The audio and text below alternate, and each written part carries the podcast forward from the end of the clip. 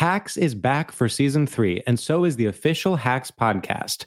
In each episode, Hacks creators Lucia Aniello, Paul W. Downs, and Jen Statsky speak with cast and crew members to unpack the Emmy winning comedy series. You'll hear Hannah Einbinder and Jean Smart speak to their on screen dynamic, along with stories from the show's writer's room, on set antics, and creating the world that Deborah and Ava inhabit. Watch Hacks streaming exclusively on Max and listen to the official Hacks podcast on Max or wherever you get your podcasts. Apple Card is the perfect cashback rewards credit card. You earn up to 3% daily cash on every purchase every day. That's 3% on your favorite products at Apple, 2% on all other Apple Card with Apple Pay purchases, and 1% on anything you buy with your titanium Apple Card or virtual card number. Visit apple.co slash card calculator to see how much you can earn. Apple Card issued by Goldman Sachs Bank USA, Salt Lake City branch, subject to credit approval. Terms apply. Look out, it's only films to be buried with.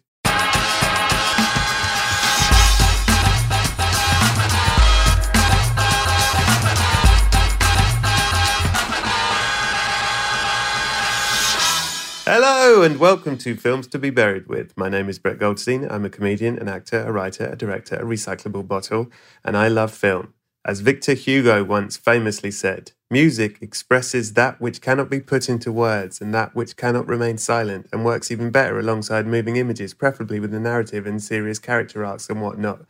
Yeah, that's it. Every week I invite a special guest over, I tell them they've died, then I get them to discuss their life through the films that meant the most to them. Previous guests include Barry Jenkins, Sharon Stone, and even Fred Flambles, but this week it's the brilliant and incredible comedian, it's Taylor Tomlinson. The first three episodes of Shrinking, the show co created by myself and Bill Lawrence and Jason Segel, are available to watch on Apple TV Plus. Give it a go. You will almost certainly, definitely love it. Head over to the Patreon at patreon.com forward slash Brett Goldstein, where you get an extra 20 minutes of chat with Taylor. We laugh a lot. We talk secrets. We talk beginnings and endings. You get the whole episode uncut. You get it ad free and you get it as a video. Check it out over at patreon.com forward slash Brett Goldstein. Taylor Tomlinson is an exceptional stand up. You can see her two specials on Netflix, they're amazing, or you can go and see her new stuff on tour. If you're in London, she is doing some shows there soon, I think for the first time, so definitely go and see her. She will blow your mind. I'd met her a couple of times at gigs before this, and I was very excited to get her on the podcast. She is a real delight. We recorded this on Zoom the other day, and I really think you're going to love it. So that is it for now. I very much hope you enjoy episode 233 of films to be buried with.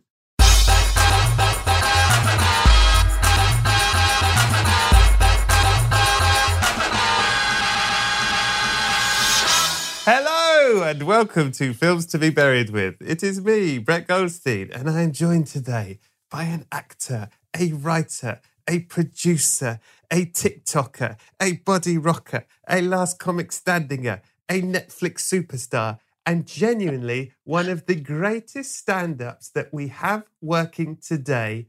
She's an absolute mind blower. I cannot believe we've got her on the show. Can you believe it? I can't. Is she here? She is. Will she speak soon? You better believe it, kid. Here we go. It's only, she's here. It is Taylor Tomlinson. I was trying so hard not to laugh over your, your very extensive, uh, dishonest intro. How are you? What That was a, fabulous. What a treat. What a treat to have you. I'm you. great. How are you? Good to see you. Good to see you. We met very briefly at the improv once. At your favorite gig at the improv? I thought I met you at Largo. Oh yeah, we did Largo and then we did improv with you and um Did we do the improv? yeah, you Oh, and yeah, we uh, did. Okay. Yeah. And uh you are an astonishing comedian. I think your last Netflix special is incredible. And I also think you do the thing that puts you in the top 10 category that is really funny, naturally funny, excellent funny, but also such a worker, as in jokes on jokes on jokes on jokes. Every line has 40 jokes in it. You're fucking good at it. You're very, very good. Oh, thanks. That's so nice. And I was thinking about it because I remember I wondered if you felt this or feel this. Like you started young and you had your first special at 25. And mm-hmm. I know comics and I know people, and I know that that is that puts you in a position of like, who's this fucking kid How dare she? Which is why I always I I wondered if like your sort of work ethic came just naturally. That's how you always are, or if it was like I really need to prove myself because people are going to be like, "Who's this fucking child having a go?" You know what I mean? No. Oh, it absolutely comes from that. Uh, that's my inner dialogue is who's this Great. fucking kid all the time? Because yeah, I was I was 16 when I started, and so for Oh. years, and and I'm sure. Look, I think anybody who's successful in this business uh, knows that there are a lot of reasons why people get opportunities, and like I'm sure me being younger helped me get certain opportunities, and so you just try to work hard and be worthy of them when you get them. But oh my god, yeah, I was so scared that everyone was going to be like, "This sucks," and she just got it because she's a child and this was a fluke and we're never going to let her do anything again so i was really Oh, glad yeah. when they gave me another one and i felt like this one was like okay let's like prove it that we're actually like one of the guys one of the comedians I mean, you're beyond one of the comedians. Do you think when you get old, you'll just start coasting because you'll be like, "Yeah, I'm old now. I don't have to, I don't have to work hard. I, I deserve to be a comedian. I'm old." I certainly hope so. i mean yeah. it hasn't happened yet. I would have thought that i could coast but when i was younger i thought once i have a netflix special i'll coast. And then i got a netflix special and i was like well i can't coast because that might have been Oh. a fluke. Then i got the second one and i was like well now i can coast. And now i'm like no it's it's never been harder to coast. I feel like can you have to be doing everything now. You can never coast. Like like no coast. especially with social media being what it is like i have a social media manager who's you know she's 24 and she's amazing and great. And she's always telling me to post every day. And i'm like i think i'm like one of the people who's doing a good job at Yeah, this. Yeah. and i feel like i don't do enough. Like i'm writing jokes that are just for the internet. Christ. and then i have my hour. And then i have you know sort of like the next hour started before we film that one. So we have a jumping off point. Like you just have to produce so much material and so much content now in a way that you just never had to before That's made me really depressed. i'm so sorry What i mean yeah i'm coasting good time out here My question to you is: I, I didn't see it at the time, and I'm interested. I'm always interested in everyone on this. Like when you do stand up, do you get nervous? I mean, you do it all the time, but do you get nervous before a gig, or are you? Is it easy stepping on stage every day?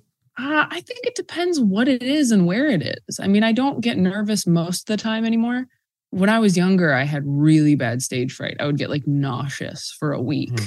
It was it was really tough when I was younger, but especially now, like having an audience, it is so nice to walk out on stage for people who paid to specifically see you. Like you know, Yeah. it's so different than going out and winning over people who are just Yeah. there for comedy or for someone else like it's much much easier in terms of nerves so i don't get nervous so much anymore i'll get nervous for weird things like if it's a show i've been nervous about it's usually because like you know my manager and agents came to see the new Hmm. hour or i have a friend there you know that doesn't see me perform very much or That's awful, isn't it? yeah. I get more nervous performing in town. I get more nervous going to like the comedy store or the comedy cellar Mm.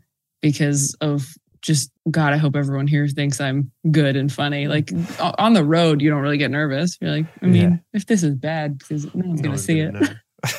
no one's gonna know, except for these 1,200 people. Sorry, sorry, guys. what about um, your last special, which is truly fucking brilliant? It was all about, I believe, the entire hour was about mental health, basically, A lot of it was, it. yeah, not the whole thing, but a lot of it, yeah. as a theme. hmm And it's really, really good. Really, you know, wise and really funny. And I wondered if that was an early choice, like, I'm going to do an hour about this. I want to talk about this stuff, or whether that just came from, "Oh, I've got lots of stuff that seems to be on this theme and then became an hour. Yeah, no, it wasn't a plan at all. I mean, I think for my first special quarter life crisis, that was very much like I took more serious jokes out and saved them because I wanted that hour to just be about being in your 20s and be Hmm. sort of thematically consistent. And then the second hour sort of just evolved until it became like the first half is about mental health and grief, I think, or Hmm. maybe even 40 minutes of it is because I knew I wanted to do jokes about losing my mom as a kid, but I didn't know how much of it was going to be in the hour. I think it it just expanded until it was more than I expected it to be. And then I got diagnosed with bipolar 2 like 6 months before we filmed it. Oh, and wow. Initially, late. yeah, it's yeah, so initially I was like I'm not going to talk about this on stage at all. And then I was, you know, working on the hour and I think I tried to joke about it maybe in like Kentucky. I was just like, Mhm. ah, this is just a new one. Let me see. And it did really well. And I, I just tend to write about stuff that's happening to me. So Yeah. I, ju- it just sort of happened and it moved up in the hour. And by the time we were filming it, I was like, oh, this is like four minutes in. We're getting into this. Yeah. It, it was very, I mean, both, both specials I've done, and I'm sure this one will be the same way, sort of the like five months before it came out, something big happened in my life that sort of changed the entire direction of the hour, like changed a big portion of it in a big way, which is, I think, the really cool thing about stand up is you just never know what life's going to throw at you if you are a very Mm, personal comedian. Like, I don't know if you feel like this. I feel like you're pretty personal, right? You're not yeah. like topical and observational so much as you're personal, No. right? I'm pretty Yeah. personal. I, I was going to ask you, but then I thought actually maybe you can't answer this because for obvious reasons. But is there anything that you won't talk about on stage? I'm guessing you're not going to tell me what that would be because you don't want to talk about it on a podcast. But or are you, in theory, open to talking about anything? You know, that's interesting because lately I've been less willing to talk about certain things. I think when I was younger, I was like, I will write jokes about anything. And over the years, I've gotten better. And luckily, I got better at this before I was doing specials about like if I write jokes about, you know, an ex or something, I will Hmm. disguise it so you can't tell or figure out who it is or it's not too personal or too pointed.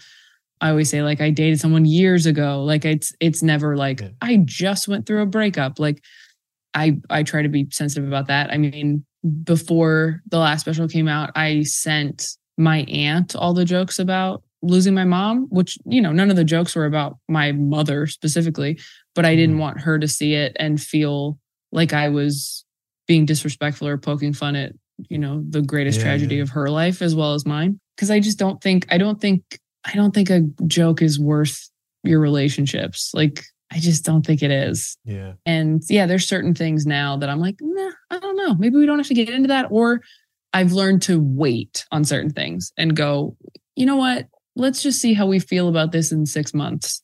And then hopefully talk about it from a more balanced, mature perspective. Um, because when you first write jokes about a breakup or a difficult parental relationship or, or what have you, it comes out much harsher, I think, than Yes. because you're coming from such a hurt place. I mean, do, have you found that? With I don't know how. Completely.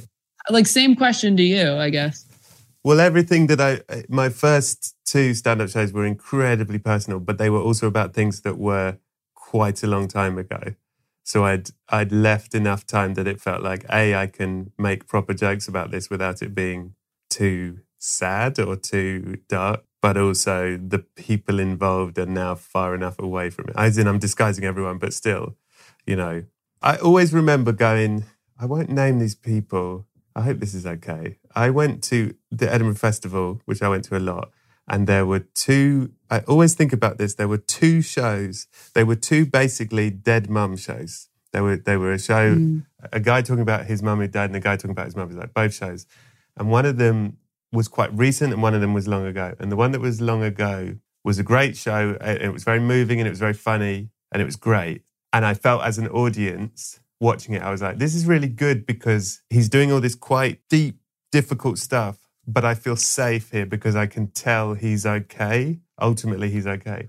And the other guy, it was too raw. And I guess, you know, you could argue, well, that's interesting. It was interesting. But I felt in danger as an audience. I felt worried for him. I sort of wanted to go, are you okay? Like I kept, I almost wanted to like heckle, are you okay? because it, it didn't feel, I, I always, I felt like you're not ready to talk about this. I get that you're doing it, but you haven't processed any of this enough to make a good comedy show. What you, what, what we're doing here is feels unsafe. Feels like, Yeah.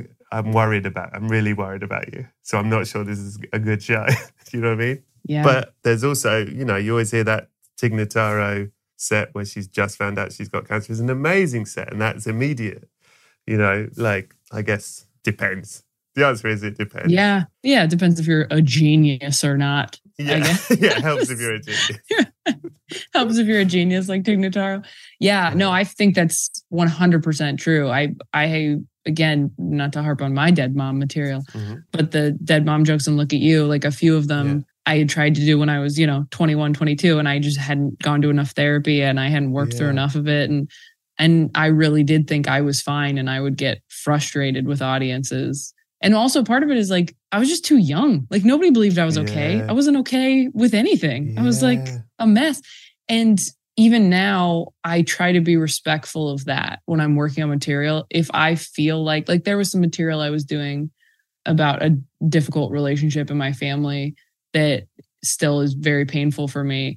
And I had Mhm. turned it into material. And some nights that felt like justice. And then other nights it felt like, oh my God, why did I even bring this up right now? Like, not because it wouldn't go well, it was all working but it was a lot for me to act like I was okay when I'm just not yet. And I'm like, you can talk about this later. Like these are evergreen jokes that you can do in a year or two or never. Like it's also Yeah. okay to just never do certain jokes. But right now, you are, as you said, too raw. And I think you just have to, as you mature as a performer, I think you get better at at recognizing that about yourself and in the same way you like learn to live with anxiety and depression, you just go, Oh, Yeah. I wish I didn't feel that way right now, but I do. So we're gonna be gentle and wait Yeah, that's until we don't feel that way. There's the thing when my my first stand up show, which was about a period of my life that stuff happened, and I remember I always think about the fact that like in my early preview of it, I did the, did the hour maybe for the third time, and afterwards a woman from the audience came up to me and just hugged me and said, "I'm so sorry that happened to you," and I really thought, Oh. "Oh, you know that was meant to be a comedy show." And, I, and it was a real lesson in like, oh, I've sold this completely wrong to the audience. They feel I have to twiddle this to make it much more safe to laugh about. And you know what I mean? Like she just thought it was a dramatic monologue about a terrible incident. And, oh my uh, god. You know, Yeah, you don't want I'm sorry that happened. You want Yeah. thank you for talking to about that. It Yeah. made me feel better. That's what you Yeah. want. You want thank you, not I'm sorry. I'm sorry is a terrible reaction from an audience. With with the stuff you've done that's like the difficult stuff, your mum and the and the bipolar thing, do you feel because I'm also curious about the I hear both sides of this. Do you feel like it's therapeutic, like it's helpful to you that you that you talk about this, that you process it through comedy? Or do you ever think that by talking about it so much and doing it as stand-up, it makes it worse because you're re-embedding it, re-embedding it every time it's coming up? Honestly, that's a great question because there were points on the last tour as I was gearing up to film Look at You, the second special, where I was like, I cannot do this material anymore.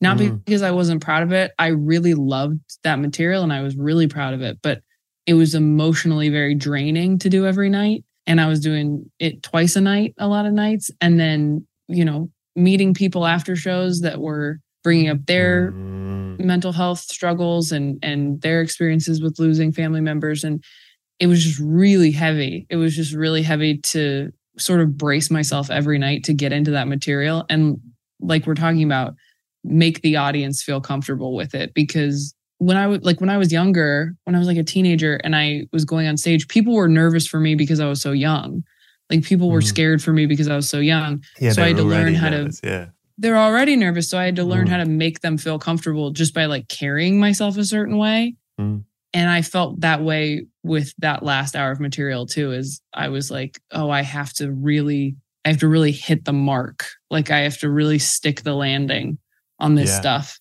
so that people aren't aren't uncomfortable.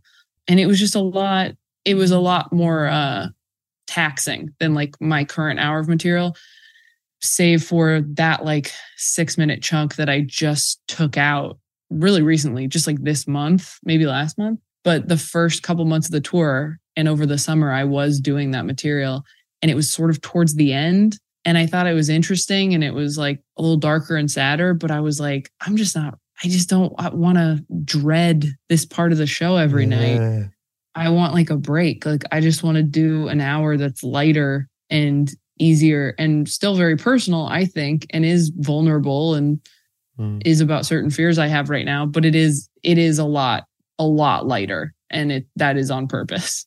Yeah, great. That's that sounds good. It's tricky, isn't it? It is tricky because it is also the it's the good stuff.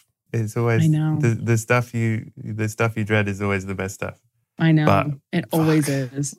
It's a real anno- it's really annoying. Yeah. The other thing that I think is very nice about you, it seems, is that Dustin Nickerson, who is a very lovely, very funny comedian, seems you always have him as your opener and you travel with him. Is that true? Is, is, Yes, that is is. Instagram true? And have you, true. And have you known him forever? I just love that you're always with your friend on these things. That seems like a lovely relationship. Yes, it's made a huge difference. I met Dustin like 10 years ago, which is funny because he was, we were both a, a few years into stand up, but I was, you know, I was in college. I was like 19 and he was my age now because he's about 10 years older than me. And he had like, you know, three kids under 10 Fuck. and he was married and I was like a child. Like we're very different places. And we weren't like friends right away, but we were doing stand up at the same time in San Diego. And over the years, you know, I started in churches. He was doing some churches uh, as well. And he was just one of the only people I knew who was like doing every type of gig the same way I was, where like we were both doing clubs, colleges, churches, corporate events. Like we were both doing everything. And again, we were both in San Diego and just kind of naturally over the years. I think a big turning point was probably when I was, I think I was 23 at the time, 22 or 23 and I got fired from opening for a church comedian. And after they called me to fire me, they took me off a bunch of tour dates uh, as the opener. And they called Dustin immediately after and gave him all of the work that I'd gotten fired from Why did you So get fired? called- because I had tweeted uh, a joke with innuendo in it. Oh, Taylor, uh, disgusting. I know it was rough, but it was it was good because it was like the last sort of churchy gig that I was still doing. And then after that, I got to be like, I'm never doing these again. Like we're just hard hard stop on these. But like, I don't think Dustin and I really became close friends until maybe like four years ago. And yeah, he's just like he's the best. He's like him and his wife Melissa are just like great, great people, and like he's really like my big brother. I have younger siblings, Yeah. but I I've been the oldest, and he's really like honest with me and looks out for me and is gives me a lot of shit and like you know is just a really good example of like a really good human being um Yeah. in a great relationship and and a really good parent and it's good for me to be with a friend on the road but it's also good for me to be with a good person all the time Yeah. you know Taylor, fuck. Um, I've forgotten to tell you something. Ah, shit. I should have told you this up top before, uh, before we got into all of this. I, I feel, ay, what a mess. I really should have said this to you. You, you deserve to know, I suppose. I should have said it earlier. I'll just, I'll just say it. Uh, you've died. You're dead. oh my god i forgot Dead. God. You're dead. oh How did that's you right die? you know it's embarrassing i uh i i choked on a supplement A I- supplement. I actually choked- Oh, a supplement which is you know the irony, of irony. taking something to live longer. Uh, but no, I was I was in a hurry and I I took Nuts. you know sometimes you throw one? a few back because Mhm. it was fish oil and magnesium. It was two Ah. big guys, and I thought I could do it, and I just I flew too close to the sun, and you can't uh, double up the fish oil. Fish oil always on its own No. is too big. It's too big. You got to really focus. You got to breathe through one fish oil. Mhm. And so the fact that I tried to double up is I have no one to blame but myself. And uh, luckily, I'm making enough money on the road that they found me uh, in my apartment within 24 hours because my agents were like, "Why isn't she answering our emails?" Um, otherwise, it might have been a week. Who knows? But Your agent's like, why isn't she working? yeah, that's exactly right. Everyone else would have been like, 12 "Well, I guess she's depressed." Yeah. How old were you when you died? I was uh, I was I was 35. 35. I was in my prime. Yes. I was at my peak. You were know. just about to start coasting as well. I was just about to start coasting. It's true. And uh, you know, my entire team was really was really torn because on the one hand, you know, you can't make money going forward for them, but Mm. she left at the top of her game. my my specials went crazy. Everything got so popular once I was dead. Yeah, that's Uh, true. best thing that ever happened. Delighted. Uh, just- they're, they're they're at the funeral, like mopping their tears and quietly looking down at their phone. Still number one. ding, ding, ding. Yeah, we'll miss her. Ding, ding, ding. Tragic. Netflix put it under deadpan comedies. But Do you worry about death, Taylor Tomlinson? I do. Yeah. I think about death all the time. Do you think about death a lot? I mean, with I do, this yeah. podcast, I would assume. I do think about Kinda it a fair bit. Yeah. Do you think about it in a negative context? I think I get really scared of death, but then I Mm. go, I'm just as scared of life as I am of death. And then sometimes I get so scared of dying that I get exhausted and I go, Am I just going to be scared of dying the whole time? Let's just do it right now. Yeah. This is this is Let's cut out exhausting. middleman. Yeah, Yeah. man. Yeah. I hear you. What do you think happens when you die? I have no idea. I think that if anything does happen, we're not going to figure it out. I'm certainly not. I didn't finish college. You know, I have no idea what's going on I do stand after all that. I do stand up. That's not my job. Do we have a scientist working on that? I just, we're never what, are you- going what are you coming to me for? I just read a dick joke.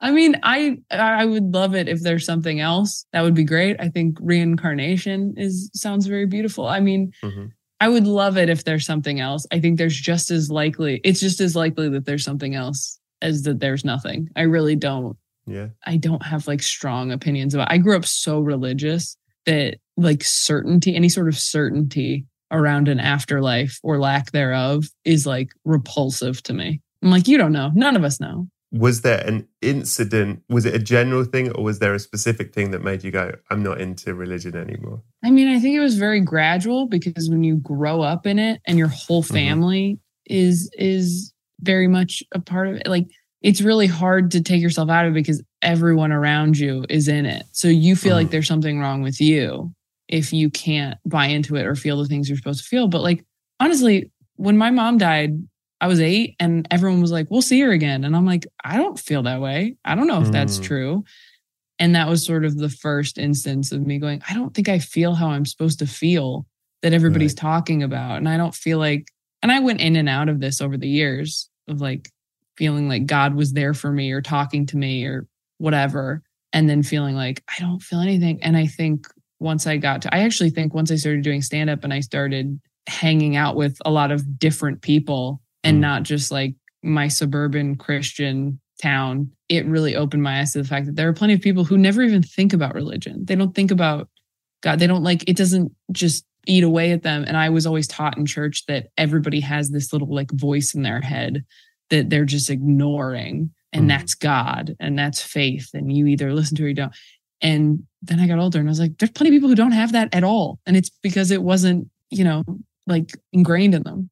Can I ask you one more question, which I'm sure you've talked about many times, but it is interesting that you were so young when you did this. If you could briefly, why did you start stand up at 16? What made you go, I'm a stand up, I want to do stand up? Do you, do you know? Oh, it's not a cool story. Um, Oh, I took a sta- I took a stand up comedy class from a church comedian, which was a class that my dad wanted to take, and he told me later he like thought I would write for him. Oh, heartbreaking. That's how it started. Yeah, that's how I started doing stand up. And it turned out you were good. It turns out. Did oh, your I did know. your dad do it with you, the course? Oh yeah, he did the class with me. Yeah, he did the class with me, but he didn't do Right. stand up or anything. after. How was his? Oh God, I, I can't bear it. It's fine. okay. Well, listen up, Taylor. Good news. There's a heaven, and you are in it. And everyone is very excited to see you. Hell yeah! Oh heaven See yeah! Yeah, there's heaven. It's great. It's filled with your favorite thing. What's your favorite thing? Matcha. It is filled with matcha. It is matcha up the wazoo. There's matcha on the walls. There's matcha on the floors. Matcha, matcha everywhere. And there are matcha people, and they walk around and they're very excited to meet you. They're huge fans. They love all your work. They want to talk to you about your life, but they want to talk about it through film. Isn't that weird? And the first thing they ask you is, "What's the first film you remember seeing, Taylor Tomlinson?" I think the first movie I remember seeing ever, I'm going to say was Aladdin. And I think I Oh, sweet. watched it like every day Nice. when I was very young. And so it's one of those things where I'm like, I don't even know if I remember seeing it or if I was just told that I watched it every day. okay. And so maybe that was it. I remember seeing uh, Toy Story. It's just a lot of Disney, a lot of Disney Mhm. movies when I was a kid. That's not bad. Yeah. Did you did you think, ah, I love this. I want to be in movies? No, I really didn't. I think I did maybe in like middle school. I did for a bit, but once I started doing stand up, I was like, "Oh, this is awesome. This is way better than everything else." Like I liked acting because I liked being on stage, and then once I figured out that you could do stand up on stage, I was like, "Oh, this is amazing. I don't have to I don't have to learn any. I don't have to rely on anybody. This is Yeah. this is great." but no, when I was a kid, I don't even think I understood that you could be in movies Right. until I was like whatever, 10 or something. And then I was like, why am I not in Harry Potter? Oh, because I'm not British. right. That was why. that was why I get it. The first movie I remember seeing in theaters, Yeah. uh, and I only remember because I got taken out of it, is I remember being in the theater watching Hercules. And I remember Mhm. being carried out because I got scared pretty immediately. what were you scared of? The blue thing? Yeah. Hmm. It's, I mean, that movie is about hell. That's, Oh, yeah. That's not good that's terrible. It like opens with hell. Yeah. And you're like, I'm five. yeah, don't show me Hades. Exactly. It's very scary. That's sweet. Hacks is back for season three, and so is the official Hacks podcast. In each episode, Hacks creators Lucia Aniello, Paul W. Downs, and Jen Statsky speak with cast and crew members to unpack the Emmy winning comedy series. You'll hear Hannah Einbinder and Jean Smart speak to their on screen dynamic, along with Hacks writer and actor Pat Regan, on how their improv experience helped them when shooting scenes and what it was like writing scripts for specific actors. You'll also hear from crew members like the costume designers on what it was like creating the world that Deborah and Ava inhabit. Hear stories from the show's writer's room, on set antics, and more. Watch Hacks streaming exclusively on Max and listen to the official Hacks podcast on Max or wherever you get your podcasts. Apple Card is the perfect cashback rewards credit card. You earn up to 3% daily cash on every purchase every day. That's 3% on your favorite products at Apple, 2% on all other Apple Card with Apple Pay purchases, and 1% on anything you buy with your titanium Apple Card or virtual card number. Visit apple.co slash card calculator to see how much you can earn. Apple Card issued by Goldman Sachs Bank USA, Salt Lake City branch, subject to credit approval. Terms apply. Yeah. Uh, what's the film that scared you the most that wasn't Hercules? Do you like being scared? I hate being scared. I hate scary movies. I'm not interested in them at all. I have a I have a couple answers to this. So there is a movie called Nocturnal Animals. Have you seen this movie? Yes, I have seen this movie. It has Amy Adams and Jake Mhm. Gyllenhaal and Aaron Taylor Johnson in it. And I don't think it's actually happening to characters. It's what's happening in the novel It's a story he's written. Yeah. that they're talking about. Yeah. And it's these guys take this family on the side of the road and they take the mom and the daughter and they they kidnap them and drive off with them. And then Hmm. the husband, who's Jake Gyllenhaal, like finds their bodies later. And it fucked me up so bad. Because it's not like a supernatural thing. It's like a No. thing that could happen like all that shit with like murder and all this like i just can't i can't watch stuff like that because it'll it'll fuck me up so that fucked me up but it was a really good movie but i saw that when it came out in theaters by myself and i was like whoo can never watch this again and then uh, a friend of mine told me about hereditary i never saw hereditary but they explained the plot in great detail and that scared the shit out of me That's for a that while Fucked me up, Hereditary. Really, really Oh, dude. bad. i didn't even see it i Yeah. didn't even see it and it It's fucked me up It's worse. It's even worse if you see it. That oh is Oh a fucking God. scary film. Why do you think so many comedians, and I have lots of comedians on it, in the I've, I'd say in the far majority, some really love horror, but most hate horror. Have your answer. I hate horror. Don't want to be scared. Hate it. Hate it, hate it. Really? Yeah. So many comedians. I think. I mean, I assume it's control, and but the reason I find it slightly surprising is because horror and comedy are the same thing. Right. Right. I I think the control is a great insight. I think it probably is like you have so much control as a Mm. stand-up comedian. Like it's it's hard to do anything else. It's hard to write screenplays and like go through all this pro- like it's exhaust you're just like none of this has to take this long. Like Yeah. you know I write yeah. stuff and do it every night, right? Like we don't have to what's all this bullshit that we got to go Why through? are we discussing Uh, this? Yeah. yeah, why are we discussing it? Let's just do it. Come on. So that's really interesting. Yeah, I think that if you like being a comedian, you like having control of your surroundings and feelings and career. And to give in to a horror movie is to feel out of control. Yeah. Horrendous. Yeah, you're probably right. But also, like, do most people like horror movies? Like, is this specific to comedians? Do you think most people do? They do. It's it's it's the only genre other than kind of big Marvel films that is keeping cinema alive. Like horror films is what people go to the cinema to see consistently. That they will go so interesting. It's one like the only sort of low budget films that crowds will go and see is horror films. Fascinating. Wow. Yeah. That's really fascinating. Yeah, that movie Megan is like doing really Yeah, well right now. Huge. And I want to go see it. huge. Smile was huge. Oh yeah, Smile was huge. I've been asking people if Megan is super scary if I could handle it. I think you could handle Because. I'm like, what's the I'm like, what's the what's all the fuss about? I keep hearing about this. I, I want to be a part of it. Like, Yeah. do you do you go out to the theater and see what's out most of the time? Yeah, I, Yeah. yeah. I, I love I love horror films, but I also realize with horror films, it's like it's like drugs with me. Like I love them until they're too hard, and then it if like Hered- Hereditary really fucked me up, and I think I regretted seeing it because it sort of ruined me for a week. I couldn't. I was sort of genuinely Yeah. scared in my own house, and I thought, why have you put yourself through this? Yeah.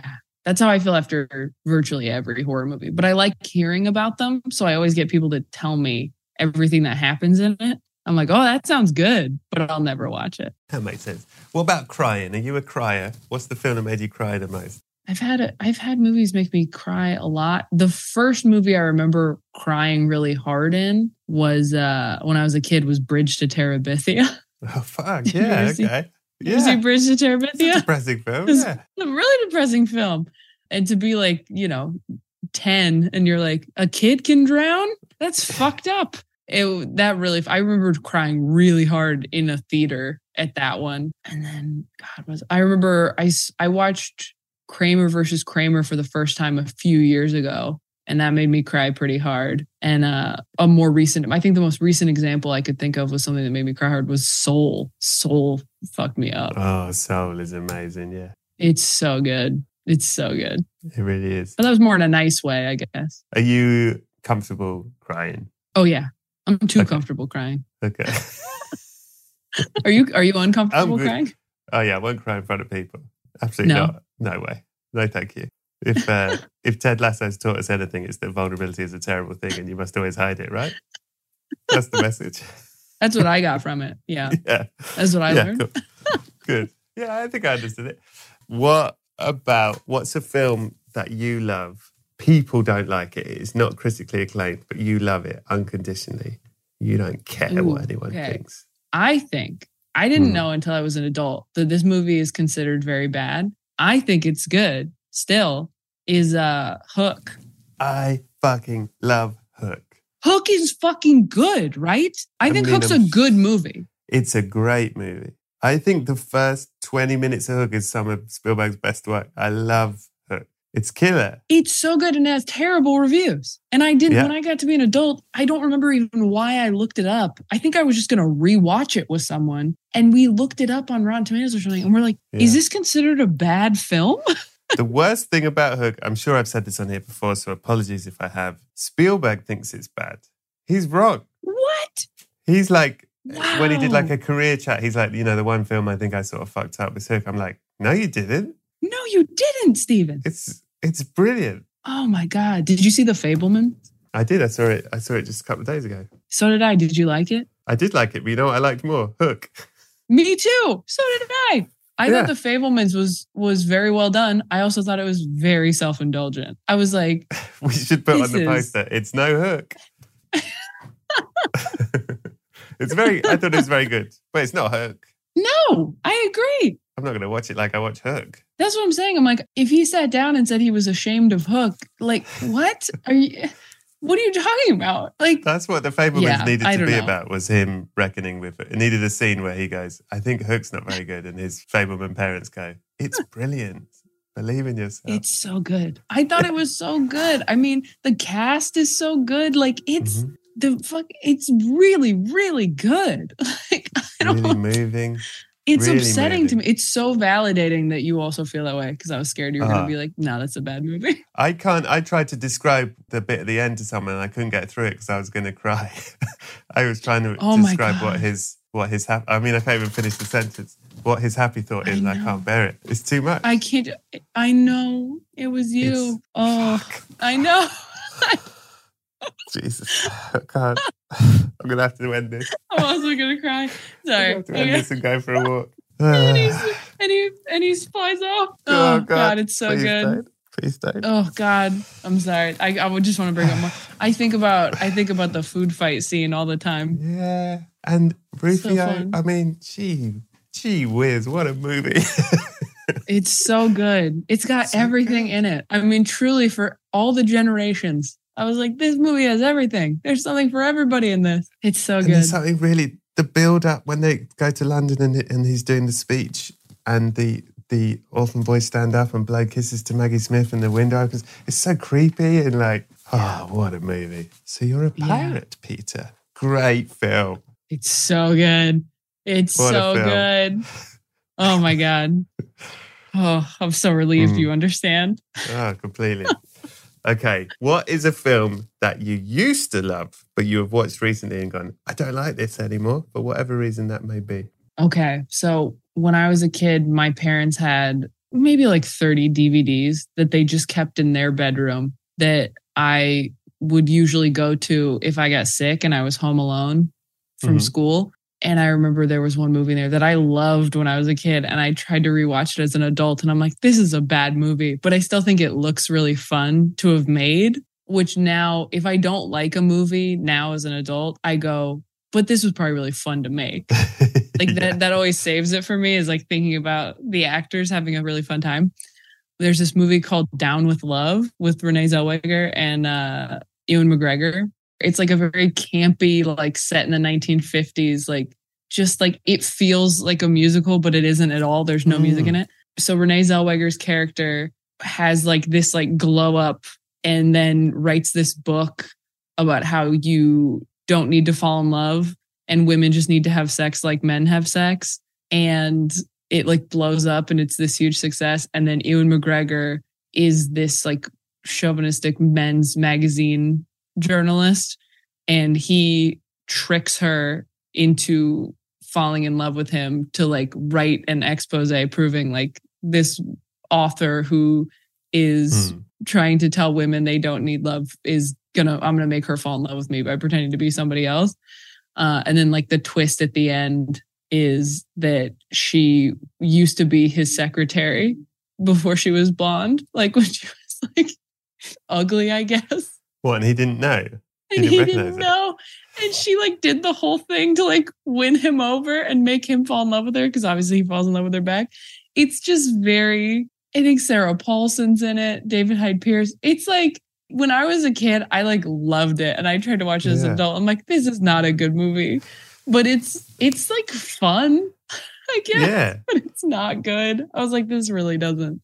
Sounds like so. It's like how to lose a guy in ten days backwards. Yeah, it's kind of like that, but in like the 1950s.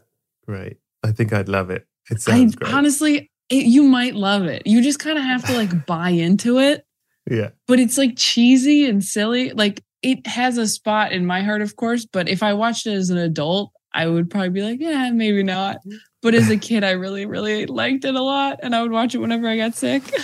That's a great shout, and it's never come up on here. That's a big shout. Ten points for that. I've never, I've never met anybody who's ever seen it. what is the film that means the most to you? Not necessarily the film itself is any good, but the experience you had around seeing the film will always make it important to you. Well, the last Harry Potter movie came out when I was a senior in high school. Mhm. And so we all went to go see like the midnight premiere of it. When I was a kid, I read like the first few books and they were really important to me. And then my dad decided that they were satanic and that I couldn't read them. And I somehow convinced him, you know, years later to let me go see the last movie with all my friends because it was like a senior thing. Like it was Mm. like, I'm like, it's just a memory. I don't even care about Harry Potter anymore.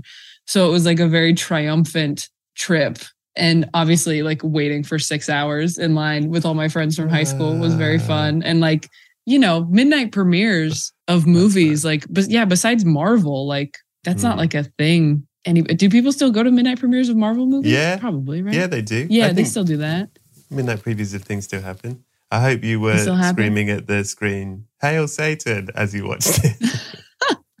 i was, I was going this is so much better than the lord uh, no that was that was That's a big fun. that was a big thing and then i saw the I saw the last Lord of the Rings movie in theaters, which watching those as a kid was like really important to me. And like those those movies I remember those and like Star Wars I kind of all watched around the same time, which was like nine nine years old. Mm. And those were like the first like behind the scenes things I had watched about filmmaking Right. and that made me go, Oh, I had no idea this was so hard. Like I had no idea how much went into this, just how difficult it was to get the first Star Wars movie made for so many reasons, Yeah. like at every step of the way is still something I think about all the time. So yeah, I think those two. I'm trying to think of a more recent example. Otherwise, all of my examples are going to be from when I was a child. Uh, oh, That's I have okay. one more. I saw La La Land in theaters when I was living in LA and I really didn't like it. I really didn't like LA at the time. And I went to go see it at this uh, theater down where I used to live that's now closed. It was the Landmark Theater. Uh, Mm. And I saw it at like 10 p.m. by myself. And I didn't know a ton about it. I just knew it was the same guy who did Whiplash, which I had loved. And I remember I saw it in like an empty theater at like 10 p.m. And I was like, oh man, this is really nice. And maybe LA is not that bad. That's great. That's Those a are nice mine. thing. Yeah. What's the film you most relate to, Taylor Tomlinson? Oh gosh. I don't know. That one I don't know that I had a great answer for that.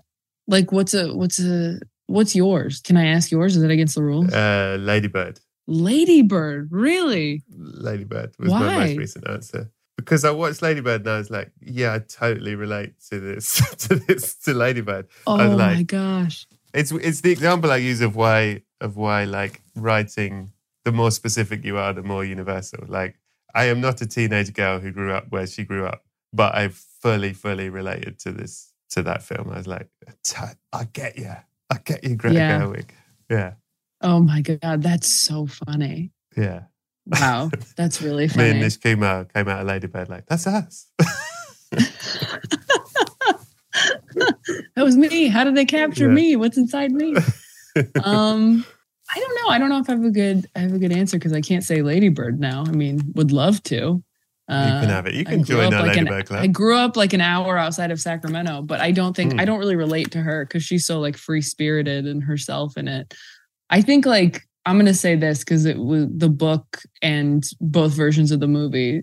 I think I really love uh, and was important to me growing up was uh, Little Women because I was the oldest of four. it. Oh, really? And I didn't know this. there's always yeah, and I think like every time you watch ga- it, all girls. uh, my brother, my brother is trans, but there's four of us all together. Yeah, yeah, yeah. There's four of us all together, and I'm the oldest. And So you're Meg? Who's the oldest? in Little Women? probably, I mean, it's like I'm not, you know, nobody's. I don't even know. I don't even know. Like my brother's probably Jo. My No. my other sister's probably Meg because she's the most patient. And then I think I don't think, or no, maybe she's more like Beth. Okay. And then me and my youngest sister are probably fighting it out for we're probably an Amy Meg combo, both of us, honestly. But everyone wanted to be Jo, but you know, Yeah. my brother's Jo, if we're being honest. He's Someone's got to set cool. fire to the manuscript. yeah, exactly. And I'm like, I wish that wasn't me, but that's probably me. it's probably so petty. I think I'm Meg now. I think I've matured into a Meg, but I was probably probably an Amy when I was younger. Fuck- and just didn't realize Amy. you're like you're selfish but i wasn't the youngest ever but yeah, Yeah. that's uh that's so much more fun than like your sex in the city like which sex in the city character are you is which Yeah. little women sister are you Everyone's like, I'm not Amy. No, no, I'm not Amy. I like that. That's two Greta Gerwigs. i know Okay, here we go. This is the reason people tune in. What's the sexiest film you've ever seen, Taylor Tomlinson? oh this one i didn't have an answer to i could not Get think out of, of one. here. i Come really on. couldn't think of one i can't Get think out. of like i really can't i think i'm a prude i don't No film has ever given you the horn. Zero. i'm sure they have but i don't know does everyone just say magic mike but even that's like It's come That's up. so overtly sexual. That's I guess that's what I'm thinking of is like very sexy. I don't know. I don't know. I think uh I think All About Eve is very sexy, actually. That sounds like sort of a That's a highbrow answer for why. Why is All About Eve so sexy? I just think she's really sexy. I think like Oh, okay. her being this like older sort of like complicated, like petty, like I think she's got so many great lines in it. Like I remember like watching that made me feel like maybe it's not that it's sexy, it's that it made me feel like I could grow in because I don't feel particularly sexy as a person, but I'm like, maybe I can grow into being sexy if I'm like a successful woman in show business into Yeah. my 40s and 50s. I, I like this plan for you. And then I have to ask the question, and I'm assuming you don't have one, but I'm furious. There's this subcategory: troubling boners, worrying wide-ons. Film you found arousing that you weren't sure you should. That's easier, I think. Oh, okay, great. You don't think that's easy? Oh, I think that's so much easier. Ah, Um, fantastic. No. Oh, that's. I think everyone has that. Like, but a, a movie that you're, you're like, this is a sexy film. I'm like, that's hard. That's a really hard one because that feels Yeah, more okay. objective. Movies that you were aroused by that you shouldn't have been. I mean, where do you fucking start? That's an easy one.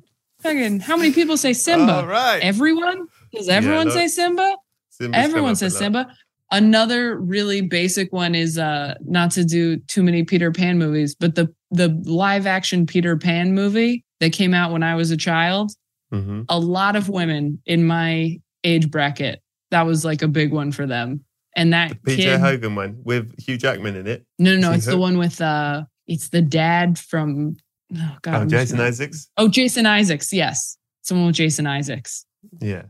And the blonde kid that everyone uh, was obsessed with who didn't act in anything after that and so you can't you can't like go watch his more recent work to feel better about it Yeah. that's just a just- kid and you can't it's i used to do uh i still do i have a joke about it where i go like i don't think children should allowed should be allowed to be actors because Hmm. when you're a kid you watch these movies and they're important to your sexual awakening and then you can't rewatch them as an adult because you just remember how horny you get like nostalgically horny. Isn't it where you're like oh my god i remember how i used to watch this and now i see that this was a child but you're like but i was a child and you're like i know but it just i can't watch this ever again.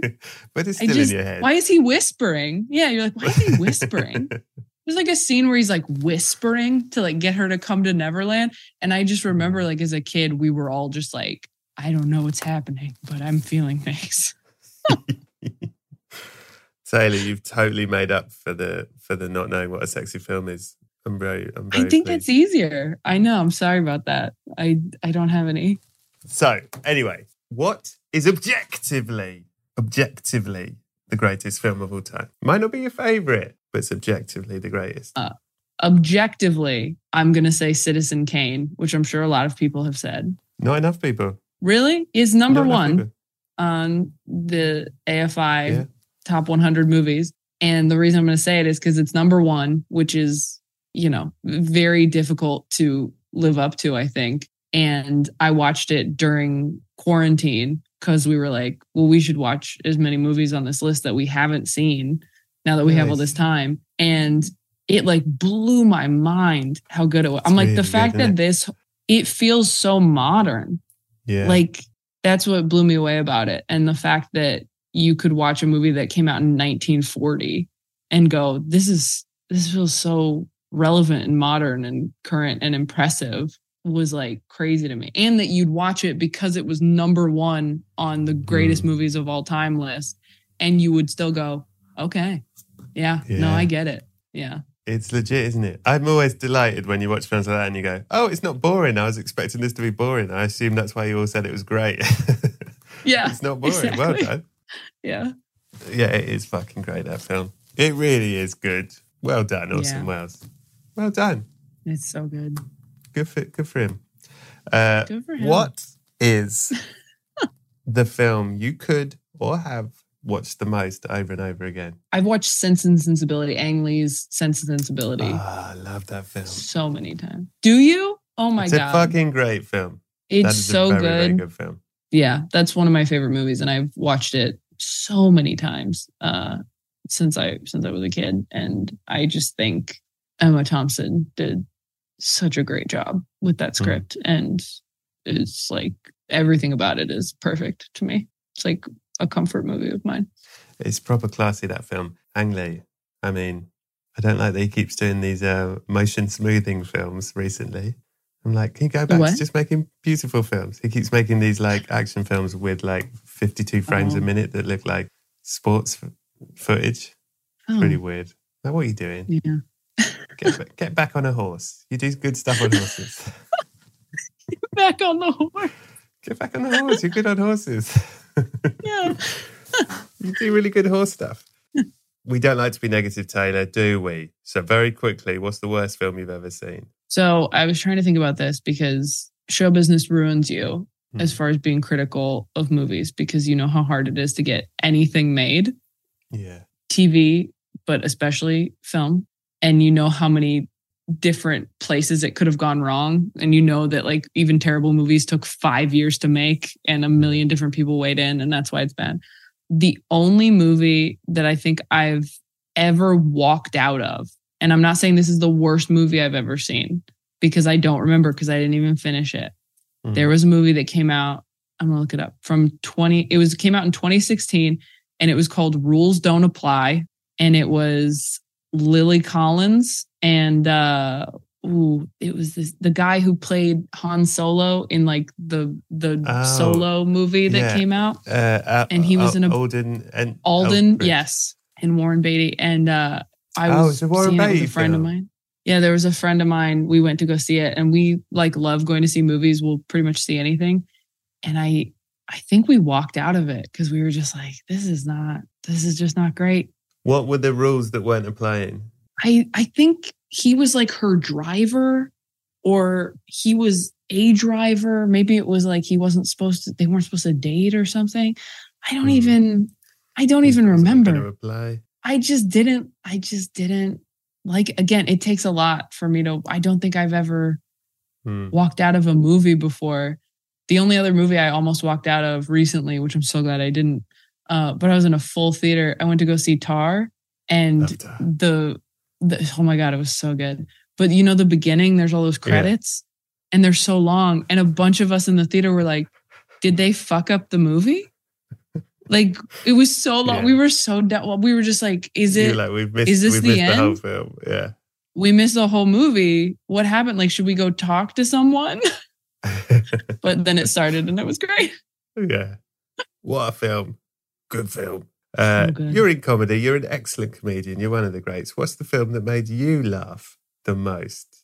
I saw Bridesmaids in high school Yeah. and it like blew my mind, which is another one I've seen a bunch of times. It's good. Jesus Christ, it's so good. It's so good. It I could not believe how funny it was and just how many funny women are in it and it really like I still remember seeing that with a group of my friends and walking out of that theater like just like vibrating. I was so excited that it existed. It's fucking good. It's really, really good. And we need another. Mhm. It's, I keep thinking, has there been anything since Bridesmaid of that sort of scale comedy film with such a big ensemble that are amazing? Has there I can't think of a one. hit like that? I'm sure there has been. It's probably up to you, Taylor. I hey, if you think I haven't pitched stuff for years is like, hey, I would like to make Yeah. another bridesmaids. It's or something with that impact. Because people always ask you in these On your IMDb, it says untitled Taylor Tomlinson film. does it? We'll Yeah, see if that comes to fruition. Yeah, we're we're working on it. exciting. I d- my Yeah. advice probably needs a title. That would be my only advice. Yeah. Oh yeah. And you know what's so funny? Titles are so hard, but they're not So hard hard. for stand-up specials. My stand-up specials have been so easy to title, and everything else is so hard to title. So hard. Uh, Taylor Tomlinson, you've been beyond a delight. However, when you were 35 years old and you were in a bit of a rush because you're a workaholic and you were going from touring and you thought, well, while I'm touring, I may as well pop into the city and do a set at improv, which you said you wouldn't do, but you're a real worker. And you were like, "Oh, I forgot to take my supplements. And you're in a rush. So you grabbed your fish oil, uh, one fish oil capsule, and you put your zinc down. Your zinc had got in. You'd done your B12s. You'd done your vitamin A. And you were like, fuck, I've really got to go. You grabbed your fish oil and your magnesium. You chucked them in. And then they both got stuck in your throat. And no one was around.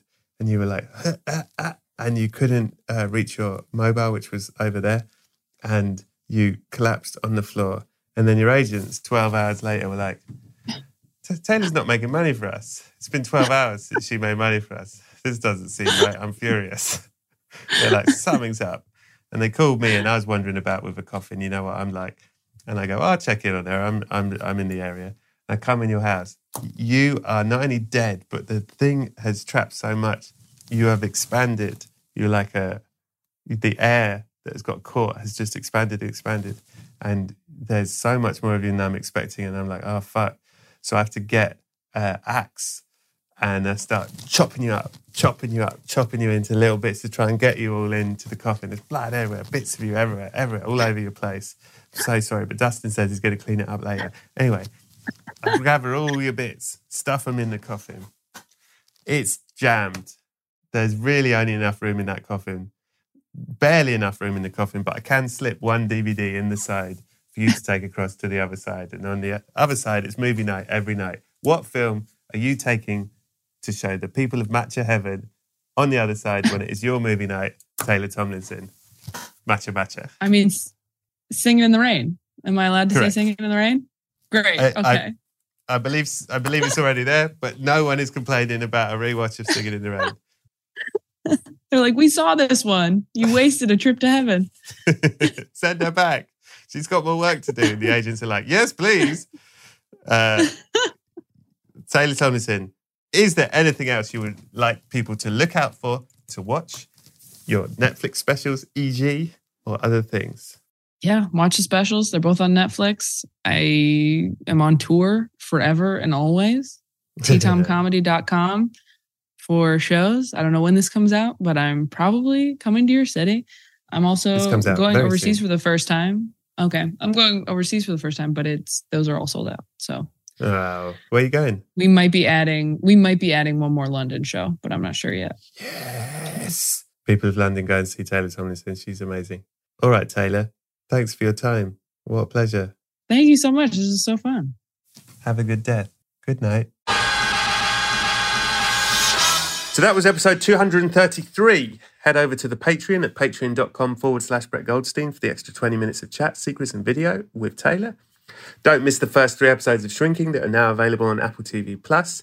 Go to Apple Podcasts, give us a five star rating, but write about the film that means the most to you and why. It's a lovely thing to read. It helps with numbers, and my neighbour Maureen loves reading them. Hope you're all well. Thank you very much for listening. Thank you so much to Taylor for giving me her time. Thanks to Scroobius Pip and the Distraction Pieces Network. Thanks to Buddy Peace for producing it. Thanks to Acast for hosting it. Thanks to Adam Richardson for the graphics and Lisa Lytham for the photography. Come and join me next week for an incredible guest.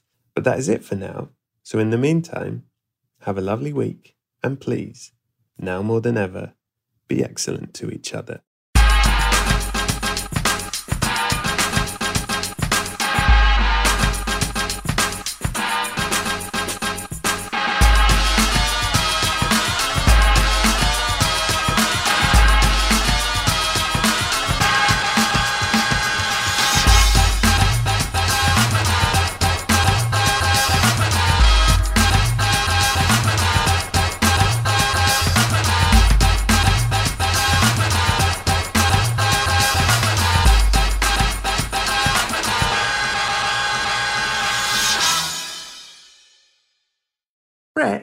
Sometimes I dream of becoming an actor. Have you ever dreamt of becoming an actor?